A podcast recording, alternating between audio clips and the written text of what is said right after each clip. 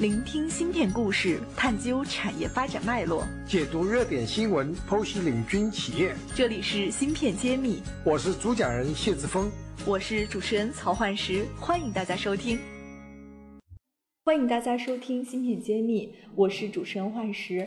今天非常荣幸，我邀请到了优西科技技术总监孙毅群孙总做客我们《芯片揭秘》，一起来探讨一下他所从事的领域的一些有趣的事儿。那么，先请孙总来给我们听友们打个招呼。嗯，大家好，我叫孙毅群，是优西科技的技术总监，主要现在从从事这个 RISC-V 啊处理器 IP 的开发和商业落地。听友们其实如果早期就开始关注我们的栏目，应该知道我们去年的时候聊过一期，说 Risk Five 这个技术在国内有一个比较大的推广，当时还有很多的这种企业联合说都要做 Risk Five 这方面的技术开发。那当时呢，我们并没有找到企业就产业内的专门从事这个方面的人来做解答，所以这一期呢，孙总的到来是解了我这个一个遗憾。那下面想请孙总先给我们简单介绍一下。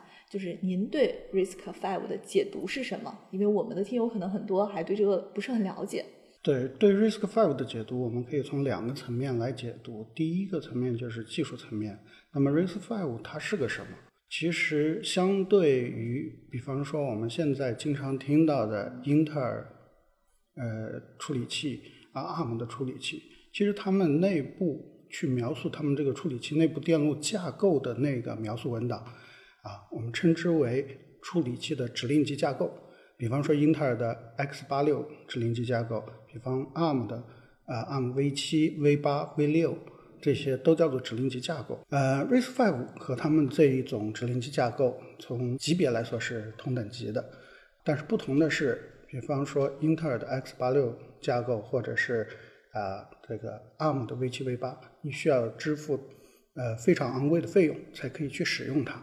但 RISC RISC-V 是一个完全开放的指令集架构，也就是说，你基于它去开发你的电路，微架构的电路是免费的。那么这是从技术层面啊来解释它。那么从情怀层面来解释呢？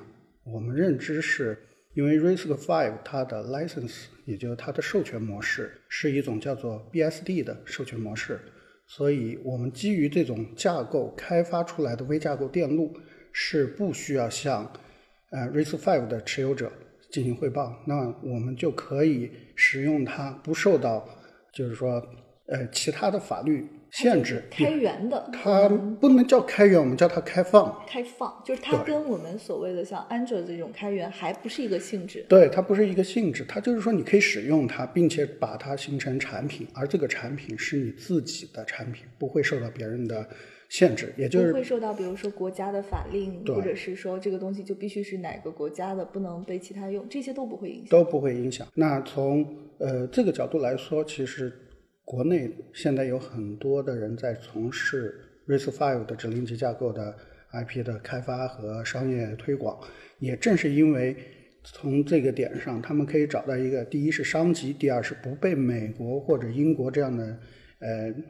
我们之前的传统的这个处理器授权大国所限制啊，特别是前段时间那个中美贸易战啊，对华为的这个封锁，我们可以看到这个现在这个时间点其实是非常好的。嗯，那您什么时候接触到这个架构的呢？嗯，这个架构其实是从开发开始是二零一零年到二零一四年由伯克利大学开发的。那么一四年之后，伯克利大学开始推广这个架构，那初期是很慢的。我是一六年，二零一六年的时候开始注意到 RISC-V 的架构，二零一七年开始接入，也就是开始带着团队，带着我的一些学生开始做这个 IP，啊，开始切入到 RISC-V 这个。您之前是在哪一个大学呢？呃，我之前是在深圳大学，有帮助深大的老师带一些就是课程。芯片揭秘，产业人自己的发声平台。联系我们可添加文下微信号。好，那后面接触到了这个东西之后，您为什么打算把它做成创业的项目呢？想用怎么样的方式来切入？啊，这个讲起来又又得讲点情怀了，因为以前呢，我我从我毕业开始就在做这个跟信息安全相关的啊 SOC 的芯片。那么我们当初使用的是八零五幺的芯片，后来开始进入三十二位，但是我们的三十二位处理器基本上就得必须去使用类似像 ARM 带有 Trustzone 的啊、或者当时的 ARM 的 SC 零零零这样的处理器。啊、如果说 ARM 不给我们授权，那我们的芯片就没有办法去设计和生产。那这是当初的一个心结。到了后期，我也注意到一个情况，就是我们国内因为使用 ARM 的学生工程师非常多，所以真正去研究处理器架构的人越来越少。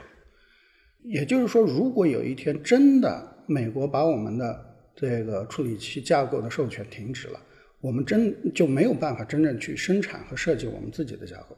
所以后来我跟我的朋友就说，一也算一拍即合，就说干脆我们做自己的。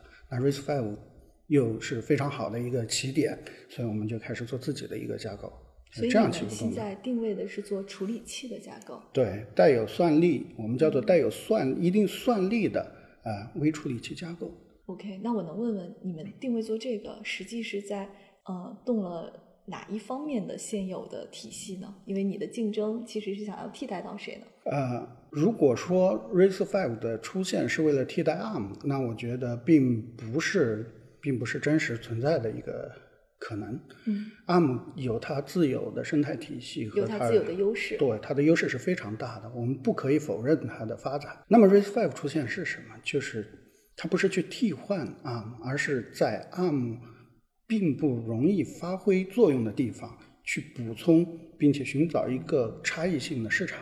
特别是现在我们经常提到的特定领域的呃架构设计啊、这这一块。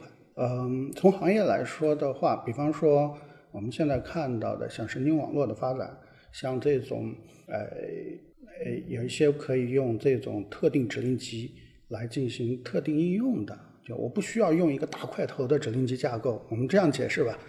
ARM 的 V 七 V 八，可能你为了实现它这个指令集架构，你不能说我有的实现，有的不能实现，所以你一做完就会非常的庞大。它是什么都可以做，但是它带来的就是功耗和面积的牺牲。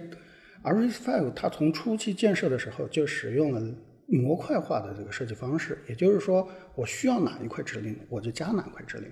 同时，它又提供了一个呃可扩展的自定义指令，也就是说，我可以在它的指令集架构基础上定义自己的指令集来进行实现，这样我就可以以最呃最适合、最灵活的一个方式去切合我的应用。嗯，这个是 ARM 暂时没有办法去比对的地方。那是这个新的技术路线它的优势。对，那您觉得我们国内现在 Risk Five 的发展是什么样的一个状态？嗯，你对这个行业或者是这个技术的未来的预判是什么呢？呃，国内的 Risk Five 呢，现在应该是非常初期的一个发展状态。我们可以看到，我们讲的生态，一般说生态，我们指的是软件，所以我们做硬件就需要有软件的支撑，或者说前几年我们一直说软件来定义硬件。那我跟很多跟软件相关的产业朋友聊的时候，他们会问我一个问题：你有芯片没有？你的生态怎么确保？好，然后我跟硬件的朋友聊的时候呢，硬件会说，你软件都没有生态，我硬件为什么要去做？所以这就成为了一个矛盾体。所以国内现在最大的问题就在于，真正出现第一个可以生产硬件，并且提供给软件去开发生态的人，还没有完全出来。当然，我知道的是，现在有一些企业已经开始跟进了，啊，应该说机会还是很好的。那从市场来说，因为包括这个呃，我们看到的经济经整个国内的经济形势，呃，一个能够有一个自主可控的啊这种指令集架构的演进，一方面在教育体系可以给一个人才培养的激励，啊、培养更多的人才出现，这是教育上的优势。第二个就是企业可能可又又又有一次这个发展的机会啊，在不同的行业寻找自己的突破口。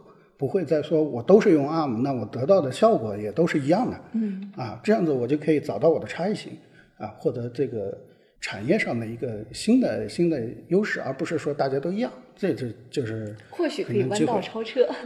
呃，弯道超车可能有可能。